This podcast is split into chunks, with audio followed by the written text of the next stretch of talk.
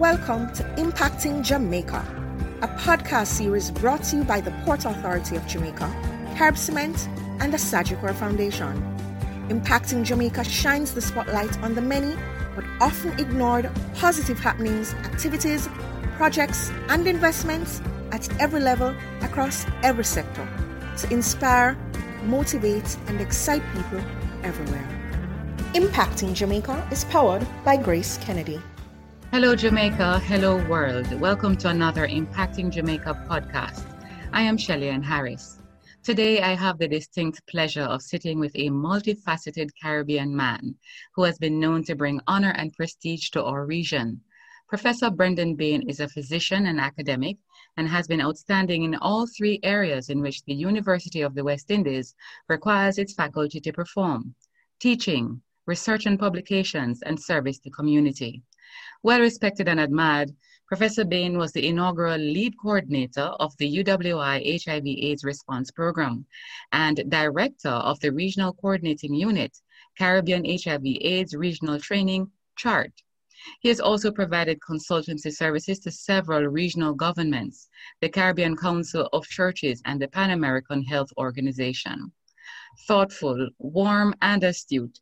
Professor Bain has a heart for social issues and has recently become involved in addressing and attempting to solve deep, complex issues regarding masculinity and fatherhood in Jamaica. Friends, listeners, it is my pleasure to welcome Professor Brendan Bain to Impacting Jamaica. Professor Bain, welcome. Thank you, Shelly Ann. It's my pleasure to be with you. Awesome. My first question to get things going. Describe your upbringing. You know, a lot of people know about your achievements, but they don't know about you, the man. So describe your upbringing and how Jamaica came to be your home. I was born a little boy in Trinidad and Tobago. I grew up in the small town of Arima and I went to school and church there. I learned to play games. I wasn't always a good loser, but I played football and tennis in my neighborhood. I roamed the, nearby countryside with friends and I learned to ride a bicycle, which was my birthday gift at age 10. Hmm. I, I sat the equivalent of the common entrance exam from Arima Boys Government School and won a scholarship to attend high school in Port of Spain at Queen's Royal College. It was an honor to attend QRC, as everybody called it, because several years before me, there were famous persons who attended that school, including the first Prime Minister of Trinidad and Tobago, the first West Indian Chancellor of UWI, and the well known author V.S. Naipaul. At QRC, I enjoyed myself. I played all the games that I learned in Arima and represented the school in football and cricket. I also took part in the Youth for Christ and the Inter School Christian Fellowship Clubs and represented the school in the National Schools Challenge quiz in Trinidad. Mm, okay. How Jamaica became my home? Yes. The short answer is a man's mind plans his way as he journeys through life, but the Lord directs his steps and establishes them. Yes. I'm quoting from a translation of the Bible, a modern translation, uh, a, a, verse from the book of Proverbs. Mm-hmm. The first time that I came to Jamaica was early in 1966 to play football as a goalkeeper for the Trinidad and Tobago under 20 football team against a Bosse Kingston College team that had 10 of the 11 players on the Jamaica under 20 team. Yes. Um, uh, young people are surprised to hear that as visitors at that time, we lived in the National Stadium that had comfortable rooms. And one evening, we were invited to dinner at the famous Myrtle Bank Hotel that was later destroyed by fire. And we visited UWI.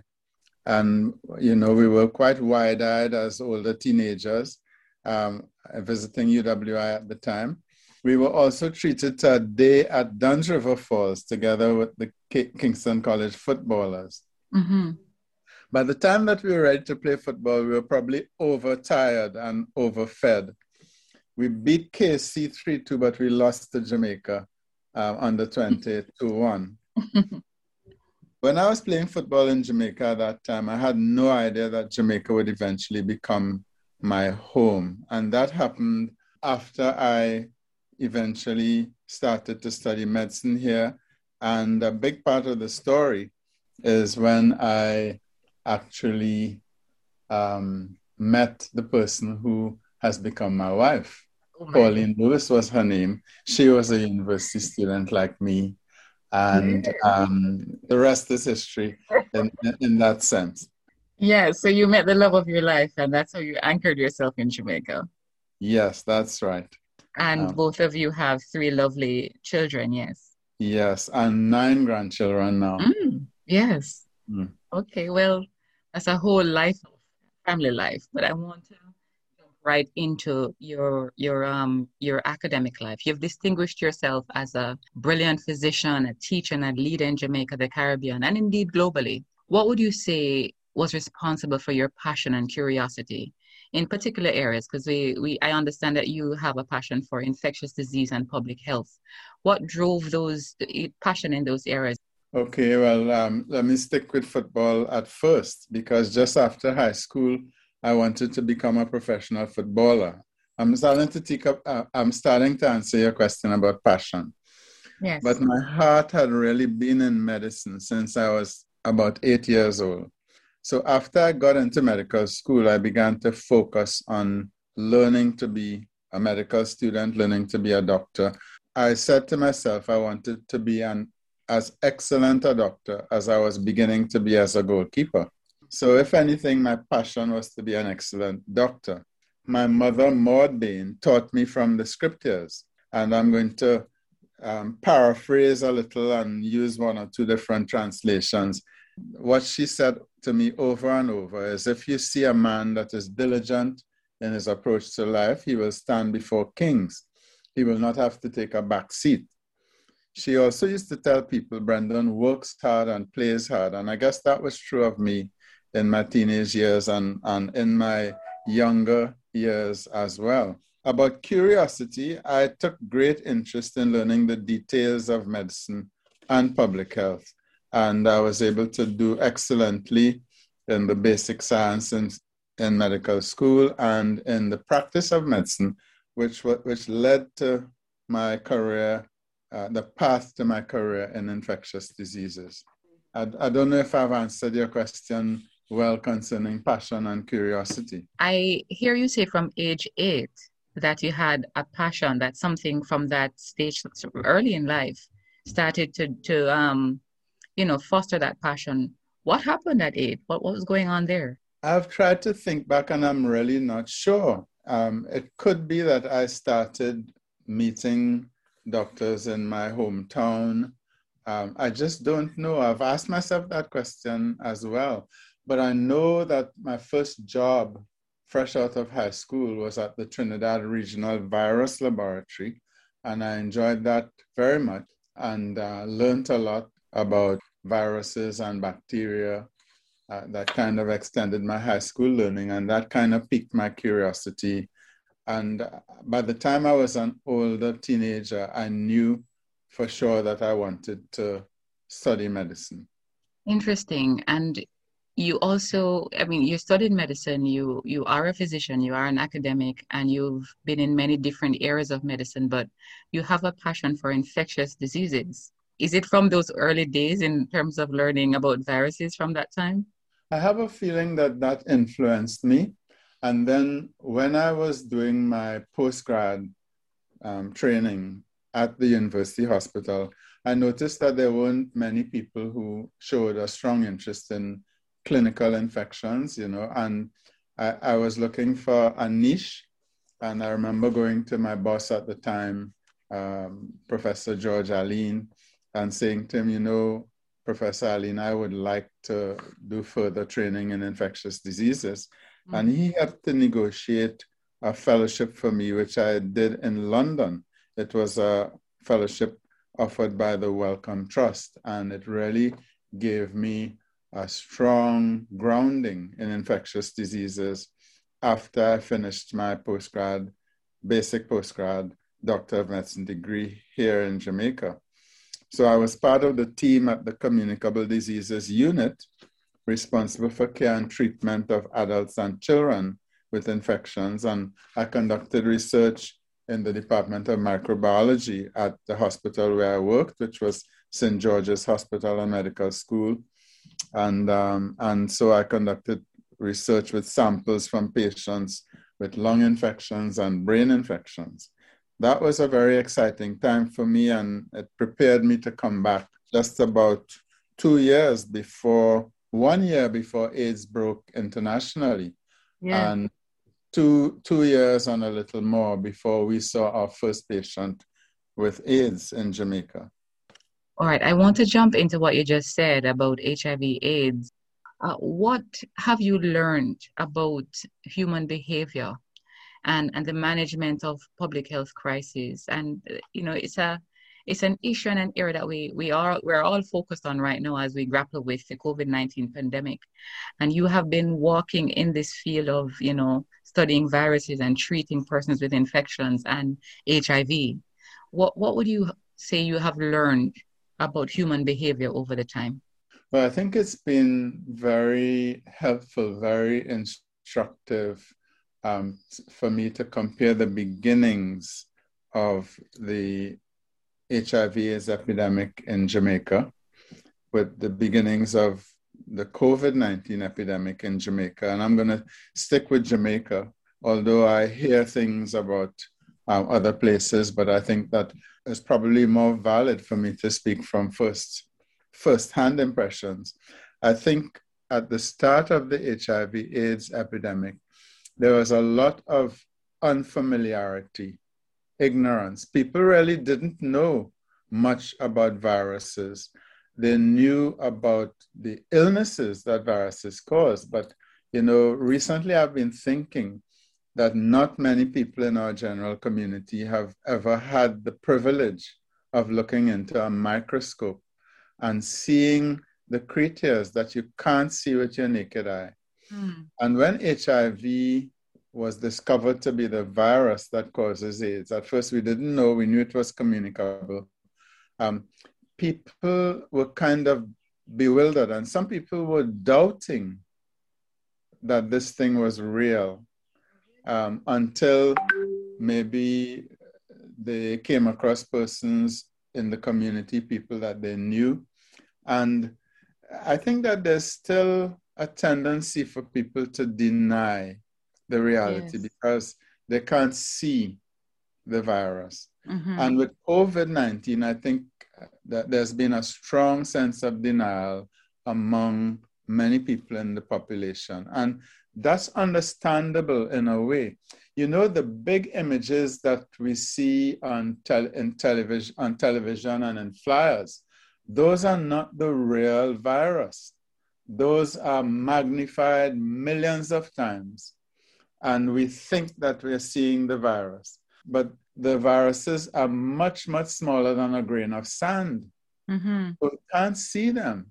So people are disbelieving that these are the things that can latch into our bodies. And the difference between COVID and HIV, in a broad sense, is the way it attaches, the places that it attaches in the body.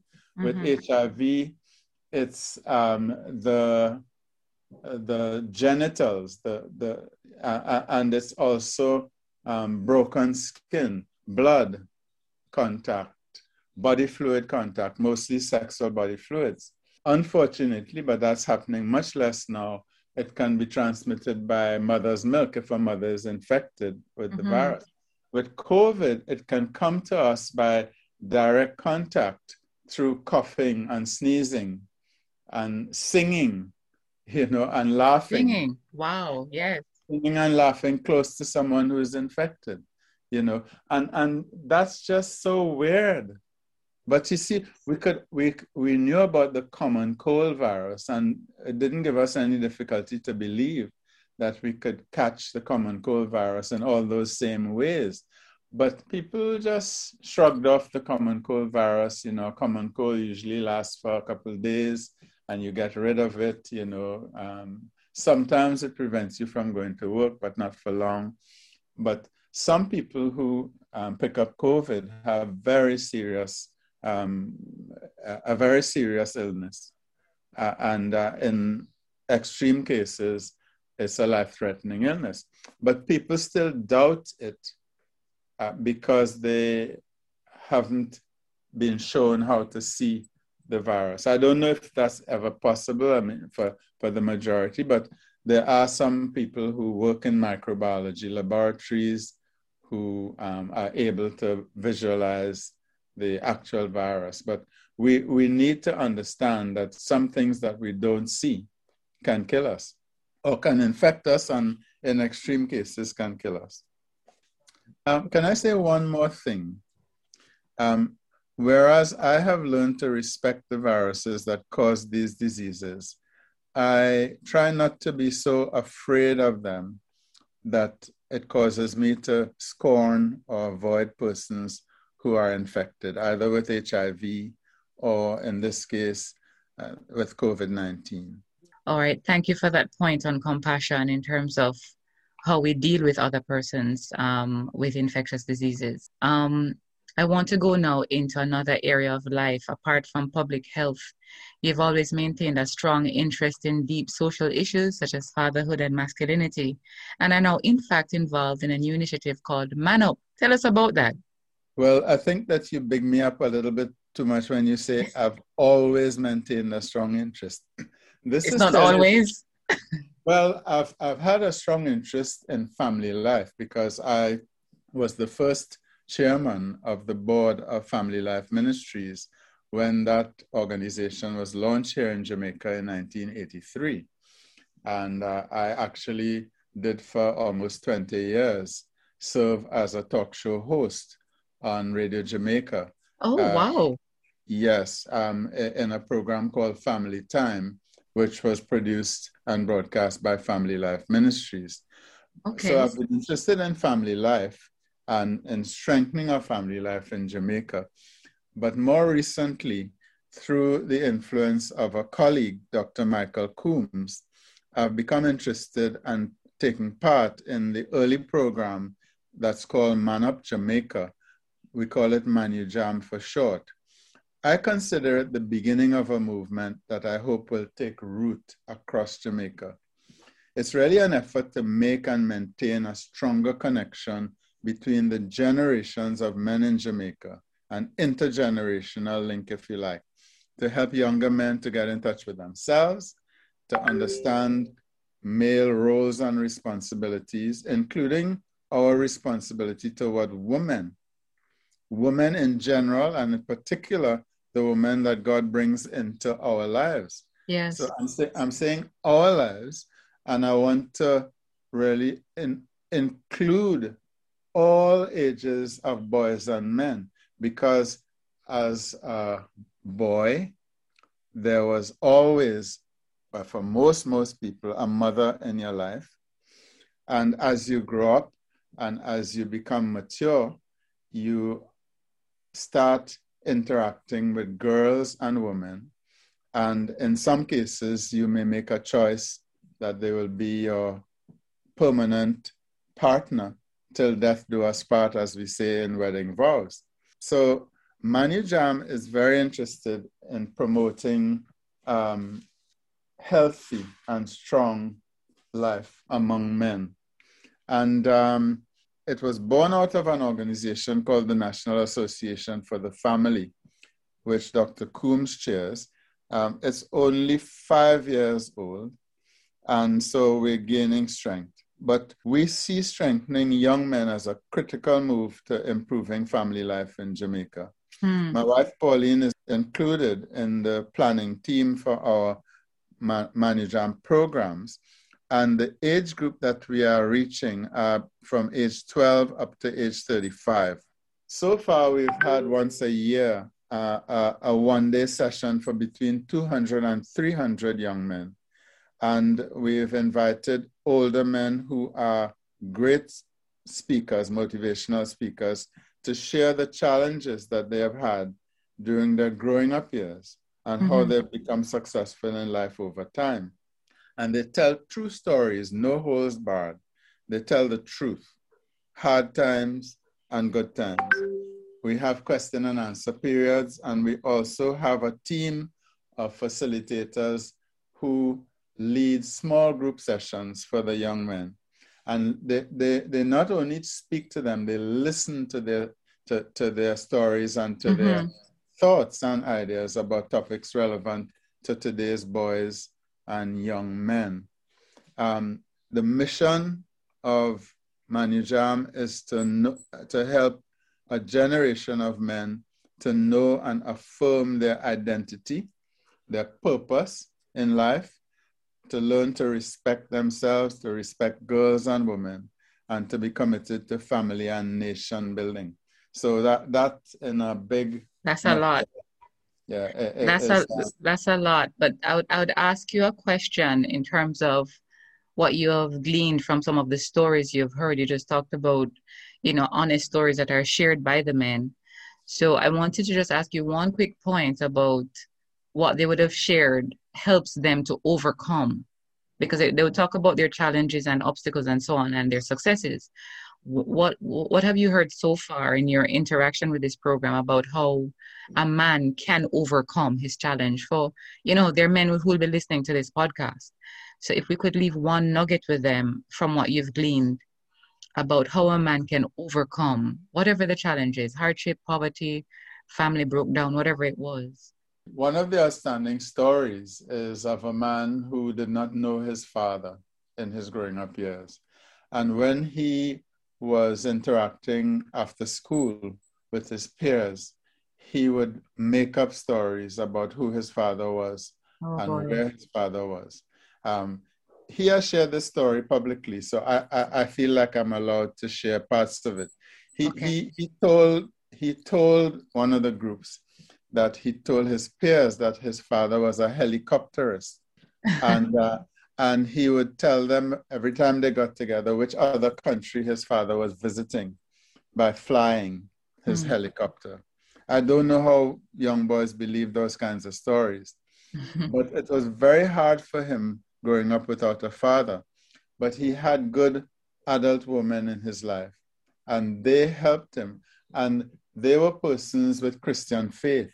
So he eventually came to um, to accept the Christian faith.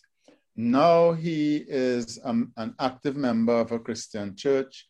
He is also trained as a counseling psychologist. And he is married, and his only son um, has done outstandingly in Korea. Uh, the only reason I'm not giving you any more details is because it's a small country and people will put two and together and yes. know who I'm talking about. And he didn't know that I was going to repeat his story. Um, but uh, if I told you where his son is now, um, from an academic point of view, you would be amazed. And uh, mm-hmm. that was just one story. Other people talked about the, the escapades with several um, young women, but eventually coming out of that situation, learning to respect women, learning to, um, to, to, to focus on um, a woman in their life who has become their wife and becoming a parent and becoming a father because um, if father was abroad because in this case father had migrated and so father wasn't present in this young man's life. But since then he has become a father himself and is handling his role as husband and father not without challenges mm-hmm. uh, but he's, he's handling it and uh, is doing well from my perspective and from his own testimony. Excellent, excellent. Thank you for those, Professor Bain. Uh, we're almost out of time, so I want to end by asking you what I like to ask my guests to share three cool things about Jamaica. One, your favorite spot. Two, uh, your favorite person and why. And three, your favorite food and why? My favorite spot is Frenchman's Cove. I was introduced to Frenchman's Cove uh, for my honeymoon. Oh. and I didn't know that I would be able to afford Frenchman's Cove at that time. But one of my classmates who lived near to the place was able to negotiate a cut price for me. Mm-hmm. I have fantastic memories of Frenchman's Cove. And recently, my wife and I have been able to go back to Frenchman's Cove many times. Beautiful. Out, out in Portland. So that's my favorite spot. My favorite person, you won't be too surprised, is my wife, Pauline. well, you'd lose points if she wasn't. well, you see, uh, and um, persons who are close to us will know if I'm talking the truth. All right. And my favorite food comes from Trinidad. It's a special Christmas food called the pastelle. Ah. And it, it's a food that's used in other Caribbean countries that have a Spanish history. Okay. It resembles the Jamaican delicacy called dukunu or blue draws. But um, pastelles are made with a fine kind of corn cornmeal called Promasa. Mm. It is stuffed with different types of seasoned meat or sometimes with a vegetarian filling wrapped in banana leaf for steaming. Delicious. When was the last time you had it? Well, uh, maybe about five years ago because I don't go back to Trinidad so frequently now.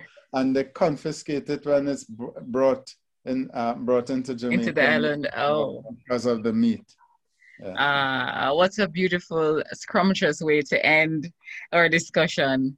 Uh, Professor Bain, it's been a pleasure sitting with you and hearing your insights about everything healthcare, everything human behavior, so many things we can pull from you, and to also hear about you, the person, was quite a pleasure. So thank you so much for being with us on Impacting Jamaica. Thanks very much. Impacting Jamaica was brought to you by the Port Authority of Jamaica, Carib Cement, and the Sagicor Foundation.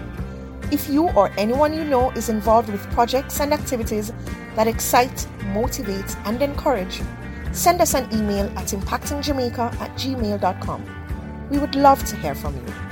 Do join us again for another in the series on SoundCloud, Google Podcast, Stitcher, or on Deezer. You can also visit us at impactingjamaica.com. Impacting Jamaica is powered by Grace Kennedy.